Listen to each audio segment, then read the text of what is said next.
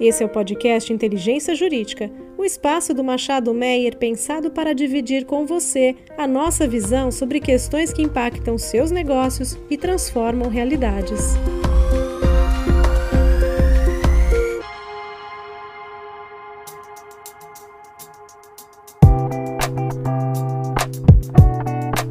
Olá a todos e a todas, bem-vindos a mais um episódio do Boletim Tributário da Inteligência Jurídica do Machado Meyer. Meu nome é André Menon e hoje eu tenho o prazer de estar aqui comigo Fernando Munhoz e Luiz Rosa. Olá André, olá Luiz, cumprimento a todos e a todas que nos ouvem. Oi André, oi Fernando, oi todo mundo que nos ouve, prazer estar aqui.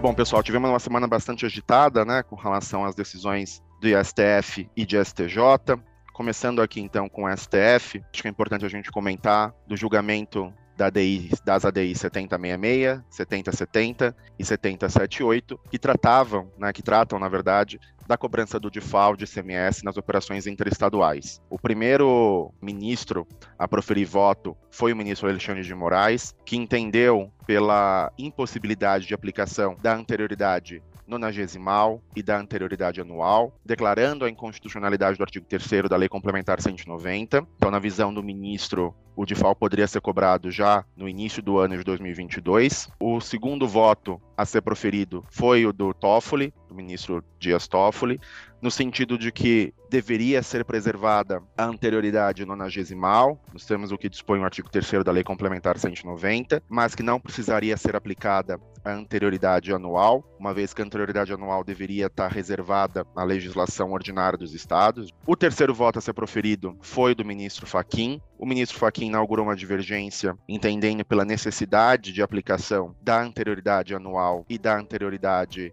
É, nonagesimal também, e posteriormente tivemos os votos da, do ministro André Mendonça e da ministra Rosa Weber, que acompanharam o ministro Edson Fachin. Tivemos também agora, é, recentemente, na última sexta-feira, o pedido de vista do ministro Gilmar Mendes, suspendendo, então, o, o julgamento é, desse caso. Esse é um caso extremamente importante para os contribuintes, né? Muito se discutiu desde o início do ano com relação à cobrança do DIFAL. Agora, com o pedido de vista do ministro Gilmar Mendes, o processo fica suspenso, mas o cenário, por enquanto, é um cenário favorável, com cinco votos pela aplicação da anterioridade anual. Vamos acompanhar o julgamento e traremos novas novidades com relação a esse tema para vocês. Fernando, eu acho que tem também mais alguns temas, né, que são relevantes serem comentados com relação ao S T F. Você pode nos ajudar com relação a eles? Sim, André. Nós tivemos no último mês aqui a votação de um tema, do tema seiscentos e noventa e nove, em que se discutiu a incidência de imposto de renda retido na fonte e da contribuição social sobre o lucro líquido, sobre o resultado obtido por entidades fechadas de previdência complementar. A discussão nesse caso envolvia a aplicação ou não da imunidade é, prevista no artigo cento e cinquenta, inciso seis da Constituição, a essas entidades. E o que o Supremo decidiu foi o seguinte, que para essas entidades que se valem de contribuição dos seus beneficiários, não seria aplicável a imunidade justamente porque os ganhos obtidos com as aplicações que depois se revertem em recursos que são distribuídos aos beneficiários, ela caracterizaria sim um acréscimo patrimonial e, portanto, os valores obtidos por essas entidades com as aplicações financeiras em fundos fechados de previdência complementar, elas sofrem sim a incidência do imposto de renda retido na fonte e também a contribuição social sobre o lucro líquido. Outros dois pontos que eu gostaria aqui de destacar, André, é que nós vamos ter é, julgamentos no plenário virtual a partir agora do dia dezoito de novembro, são dois temas que têm despertado grande interesse. O primeiro deles é o que diz respeito à amplitude do princípio da não cumulatividade para fins de PIS e COFINS. Apenas para lembrar, o artigo cento e noventa e cinco, parágrafo doze da Constituição, ele prevê que as contribuições elas poderão ser não cumulativas, mas a Constituição não delimitou qual a amplitude dessa não cumulatividade para essas contribuições, e esse tema, ainda que já tenha sido objeto de apreciação pela S T J, oportunidade em que foram definidos lá os critérios da relevância e da essencialidade, é fato que, sob a perspectiva perspectiva constitucional ainda não houve uma definição, e esse tema vai começar a retomar o julgamento a partir do dia dezoito, e nós vamos acompanhar aqui bem de perto. Um outro tema que tem chamado grande né, atenção é o que diz respeito aos limites da coisa julgada em matéria tributária e qual o efeito de decisões tomadas tanto em controle concentrado quanto em controle difuso pelo Supremo em relação a coisas julgadas que alguns contribuintes têm, principalmente naquelas oportunidades em que há é, possibilidade de não recolhimento de um tributo com base nessas decisões. O tema já foi objeto de vários votos, mas ainda se encontra pendente de decisão e tem a expectativa de que isso seja resolvido agora, a questão a respeito da modulação de efeitos, uma vez que o Supremo já tem uma maioria ali consolidada por entender que, uma vez que essas decisões são proferidas pelo Supremo, há automaticamente as decisões que esses contribuintes possuem, elas deixam de produzir efeitos, então tem-se aí um, uma definição a respeito a partir de quando esse entendimento do Supremo vai realmente se aplicar, e também a questão envolvendo a ação rescisória, porque essa modulação de efeitos vai ser importante porque tem ainda uma discussão se for ajuizada uma ação rescisória, se poderia haver uma cobrança para o passado, porque o que o Supremo já disse até o momento, e nos votos já divulgados, é que para o futuro há automaticamente uma essas decisões param de produzir efeitos. Então, permanece uma discussão para o passado e a decisão a respeito dessa modulação de efeitos vai também ter um importante reflexo nesse aspecto. É bastante interessante mesmo esses temas, Fernando, e bastante importantes também, né? Em especial esse é, da coisa julgada, o tema oitocentos e oitenta e um e oitocentos e oitenta e cinco, então a gente vai acompanhar bem de perto para trazer essas conclusões aqui para os nossos ouvintes. E com relação ao S T J, Fernando, o que, que você nos atualiza aqui? Então, André, sobre o S T J, eu tenho, na verdade, um tema que foi afetado recentemente e que convém aqui chamar a atenção. É o tema mil cento e sessenta, que aqui nós temos alguns recursos especiais que foram afetados como repetitivo. E a discussão nesse tema mil cento e sessenta trata da incidência do imposto de renda, pessoa jurídica e também da contribuição social sobre o lucro, sobre ganhos líquidos em operações financeiras, descontada a parcela relativa à correção monetária. Esse tema no S T J ele acabou ganhando um pouco de força, principalmente após os temas de repercussão geral oitocentos e oito e novecentos e sessenta e dois do Supremo, em que se decidiu decidiu por afastar a incidência do imposto sobre a renda, primeiro sobre juros de mora em recebimento de remuneração com atraso e também do imposto de renda pessoa jurídica e contribuição social sobre a parcela dos juros Selic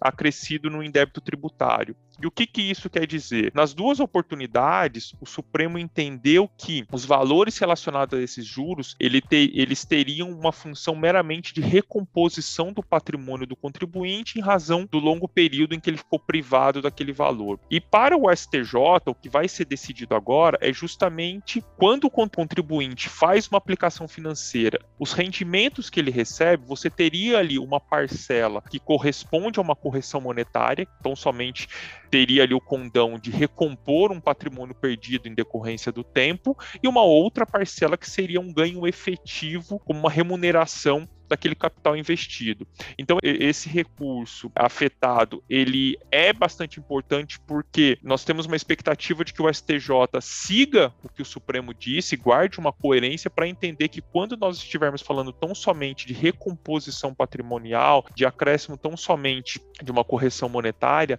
esses valores não caracterizariam renda para fins de incidência do imposto de renda e da contribuição social sobre o lucro. E aqui, é, chamamos a atenção ainda o último ponto, que o Ministério Público também apresentou um parecer chancelando a posição defendida pelos contribuintes, e esse recurso afetado ele poderá ser incluído em pauta a qualquer momento, e nós continuamos acompanhando e voltaremos a reportar assim que ele for julgado. Outro tema do S T J que eu gostaria de chamar a atenção é que foi proferida recentemente uma decisão da primeira turma em que reconheceu o direito de contribuinte que tem uma decisão transitada em julgado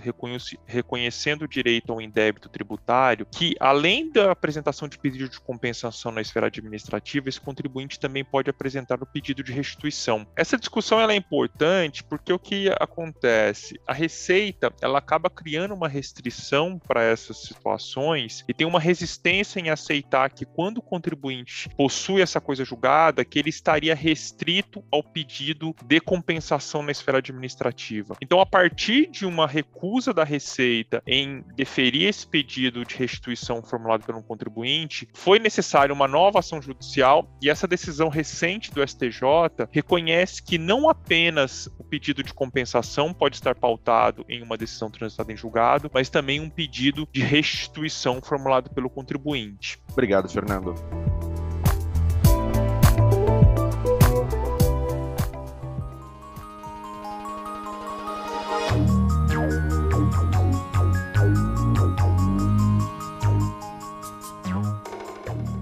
E no CARF, Luiz, tivemos uma, uma grande quantidade de temas também, ou a semana foi, foi mais tranquila? Nós tivemos a formalização de uma série de decisões tratando de amortização fiscal de ágio proferidas pela Câmara Superior. É, temos decisões favoráveis e desfavoráveis. O fim do voto de qualidade tem ajudado muitos contribuintes nesses casos. Mas, de toda forma, o deslinde de cada um dos casos tem a ver com a situação fática de cada um deles, é, tanto no que diz respeito aos fatos em si, quanto na forma como foi formalizada a autuação fiscal e as acusações efetivamente feitas. Então, ainda não dá para dizer que a Câmara Superior tem um posicionamento firme sobre a matéria. Fora isso, também temos uma decisão bem interessante que trata de R-Fontes sobre pagamento sem causa. O caso específico é de uma empresa que foi vítima de um esquema de fraude, no qual ela adquiriu soja que não existe, não foi entregue, e pagou profissionais para acompanhar a movimentação física e documental da aquisição dessa soja que ela pretendia que fosse exportada. Os pagamentos foram feitos, mas a soja nunca foi entregue. A Receita Federal lavrou um auto de infração cobrando I R-Fontes sobre essa operação,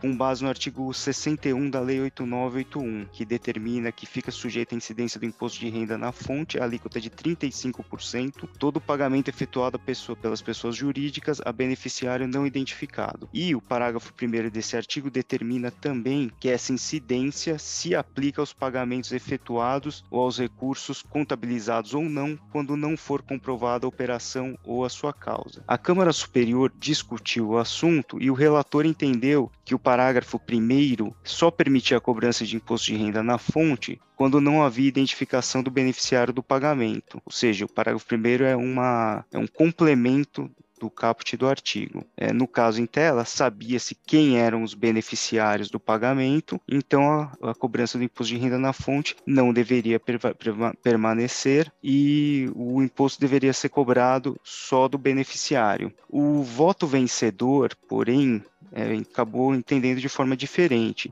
Ele reconheceu que o legislador não prima pela técnica e nem pela clareza, mas que, mesmo assim, a lei é clara e ela deve ser aplicada. No caso, ele entendeu que bastava o pagamento sem causa, ainda que para beneficiário identificado, para que se cobrasse o R-Fonte a alíquota de trinta e cinco por cento. Fora esse, essa decisão, também é interessante falar rapidamente sobre um acórdão da Câmara Superior um pouquinho mais antigo, sobre tributação de convênios de rateio de custos. Esse acórdão um pouquinho mais velho, mas ele vai ser objeto de um artigo do escritório em breve, é, escrito pela nossa sócia Camila Galvão e pelo associado Otávio Giacobo. É, esse é um acórdão interessante, mas antes de falar sobre ele, vale lembrar um pouco sobre o que é um convênio de rateio de custos, o Cost Sharing Agreement. É, são acordos celebrados por entidades distintas, frequentemente dentro de um mesmo grupo econômico, para fins de divisão de custos relativos à atividade de suporte. Geralmente você tem uma empresa centralizando os dispêndios relativos ao custeio dessas atividades de suporte e dividindo essas atividades com as outras empresas do grupo. Essas empresas que recebem as atividades, elas reembolsam a empresa centralizadora na parte que lhes cabem. O racional por trás de um convênio de rateio de custos é que a centralizadora ela não presta serviços, mas ela incorre em gastos que aproveitam os demais membros do convênio sob o compromisso de que esses gastos vão ser posteriormente ressarcidos. Não há, portanto, interesse comercial nesse tipo de operação. É, a possibilidade de celebração desse tipo de contrato, inclusive reconhecida pela própria Receita Receita Federal, que já se manifestou em, em algumas ocasiões, como na solução de divergência número vinte e três de dois mil e treze, reconhecendo a existência desse tipo de instrumento e também é, determinando quais requisitos esse instrumento deve ter para que sua neutralidade seja assegurada. Esses requisitos são, são vários, mas os mais relevantes são formalização do contrato, critérios de rateio, inexistência de qualquer margem de lucro, é, apropriação por cada parte do contrato apenas das despesas que lhe incumbem e compartilhamento exclusivo de atividades meio. Ou seja, a Receita reconheceu a existência de um convênio de, convênio de rateio de custos. Não obstante, essa decisão recente da terceira turma da Câmara Superior da, de Recursos Fiscais não reconheceu a possibilidade de existir, a possibilidade de celebração de convênio de rateio de custos e considerou as receitas, eh, considerou os ingressos recebidos pela centralizadora como receitas de prestação de serviços sujeitas ao PIS e a COFINS. Ela afastou a solução de divergência vinte e três de dois mil e treze por entender que essa solução não era de, obrig- de observância obrigatória pelo CARF, por entender que a caracterização da receita independe da divisão entre atividade meio e atividade fim, essa é uma discussão doutrinária não oriunda da lei, e também por entender que a legislação brasileira não disciplina o convênio de rateio de custos. Em nosso entendimento, isso vai ficar claro no artigo que logo vai ser publicado, essa decisão não é a melhor, seja por conta da solução de divergência vinte e três, que é uma norma da Receita Federal, que resguarda o sujeito passivo que a aplica, e seja também pelos próprios, eh, pelos próprios critérios que norteiam a celebração de um convênio de rateio de custos, que não, no qual não há interesse comercial e não há uma efetiva prestação de serviços. Obrigado, Luiz. Uh, agora, com relação à legislação, Fernando, eu queria comentar sobre alguns decretos estaduais, mas como tem também uma solução de consulta, acho que vale a pena a gente verificar se tem alguma coisa federal antes. Tem alguma, alguma coisa que você acha que é importante a gente comentar do ponto de vista de legislação federal? Sim, André. No último dia dez de novembro, foi publicado o Decreto onze mil duzentos e quarenta e nove, que, tra- que trata de um tema bastante importante. No final do ano passado, foi promulgada a Emenda Constitucional cento e treze, em que faculta aos credores de créditos líquidos junto à União ou aos estados a oferta desses créditos, tanto os próprios como também adquiridos de terceiro, mas reconhecidos pelo ente federativo, para sua utilização como quitação de débitos parcelados, compra de imóveis, dentre ou, várias outras finalidades. Mas o que nos importa aqui para a questão tributária é, e para que gostaríamos de chamar a atenção é que esse decreto federal publicado no dia dez, ele é o primeiro ato editado pelo Poder Executivo Federal em que inicia a disciplina do procedimento para a oferta desses créditos para aqueles contribuintes que desejam utilizá-los para pagamento de débitos parcelados ou inscritos em dívida ativa e que, inclusive, permitirá a utilização desses valores em transação junto às tanto a Procuradoria da Fazenda Nacional quanto também, também autarquias e fundações federais. Esse é o primeiro ato, como nós dissemos, ele será objeto de um, uma disciplina mais específica pela Procuradoria-Geral da Fazenda Nacional e que vem a ser uma alternativa importante para que contribuintes que possuem precatórios ou aqueles créditos que já foram objeto de, uma, de um reconhecimento expresso pela entidade pública e só estão ali aguardando para que eles possam ser pagamentos, para que esses contribuintes também possam utilizar esses valores para quitação de débitos ou mesmo amortização de dívidas inscritas em dívida, em, em dívida da entidade e aí possam ali dar uma vazão a esses valores, porque muitas vezes nós sabemos que acaba tendo uma demora com os pagamentos e essa vai ser uma alternativa interessante. Nós continuamos acompanhando o tema, até porque há essa pendência de uma regulamentação específica pela Procuradoria da Fazenda Nacional, mas já adiantamos que é um assunto que certamente gerará uma, uma grande atenção e um interesse por aquelas empresas que tenham esses direitos creditórios já reconhecidos e ali uma dificuldade para o recebimento desses valores. Obrigado, Fernando. Eu vou só pontuar dois decretos estaduais aqui, para a gente também não se alongar com relação ao tempo. Eu queria mencionar o decreto cinco mil seiscentos e dezenove de dois mil e vinte e dois, editado pelo, pelo Estado do Rio Grande do Sul, que alterou o regulamento do I C M S para permitir a transferência de saldo credor é, derivado da saída beneficiada de equipamentos do setor agrícola para é, fornecedores para aquisição de matéria-prima de máquinas e equipamentos. Esse é um pleito antigo do setor, né, com modo geral, porque esse setor ele sofre com crédito acumulado, e aqui a ideia do Rio Grande do Sul foi viabilizar a transferência desse saldo credor exatamente para monetizar esse valor, eh, permitindo aqui a, a compra, né, a aquisição de insumos, máquinas e equipamentos com saldo credor de I C M S. Outro decreto que eu queria mencionar é o Decreto do Distrito Federal, número quarenta e três mil oitocentos e noventa e três de dois mil e vinte e dois, que alterou o Decreto dezoito mil novecentos e cinquenta e cinco de noventa e sete, que regulamenta o I C M S no Estado, para incluir um dispositivo no artigo quinto, né, ou para incluir, na verdade, o parágrafo sexto no artigo quinto, é, tratando da não incidência do I C M S sobre alguns itens de T U S D. Uh, esse é um tema que foi bastante discutido, a gente teve até um podcast específico aqui uh, tratando sobre uh, a Lei Complementar cento e noventa e quatro, que regulou, na verdade, também a não incidência de I C M S sobre esse item de T U S D, e esse decreto veio para instrumentalizar essa exclusão da incidência, trazendo ali também elementos que devem ser observados pela própria ANEEL. Então é um tema que vale a pena observar também, por ser um desdobramento da própria Lei Complementar cento e noventa e quatro. E por fim, eu queria só frisar aqui novamente a posição dos estados com relação à A D C quarenta e nove. A gente também já teve um podcast específico tratando sobre a A D C quarenta e nove, que discute a não tributação do I C M S nas operações de transferência de mercadorias entre estabelecimentos do mesmo contribuinte. A A D C quarenta e nove ainda não teve julgamento dos embargos de declaração, então ainda pende de julgamento do Supremo com relação aos embargos de declaração, e os estados, como a gente já tinha mencionado antes, eles entendem pela não aplicação da A D C quarenta e nove, ou seja, pela tributação das operações de transferência, enquanto não concluído o julgamento. Isso fica claro, inclusive, dessa nova solução de consulta editada pelo Estado de São Paulo, que é a solução de consulta vinte e seis mil quinhentos e trinta e três de dois mil e vinte e dois, que dispõe expressamente acerca da incidência de I C M S na operação de transferência, uma vez que ainda não teve a conclusão do julgamento do, do Supremo com relação à A D C quarenta e nove.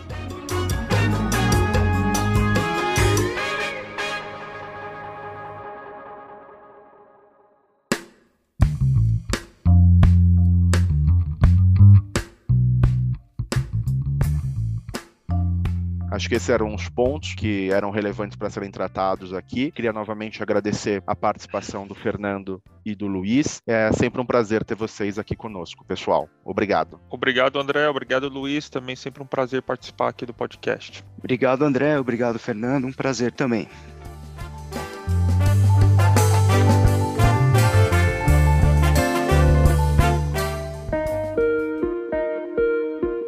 Você ouviu o podcast Inteligência Jurídica, o espaço de encontro para dividirmos com você a nossa visão sobre as questões que impactam os seus negócios.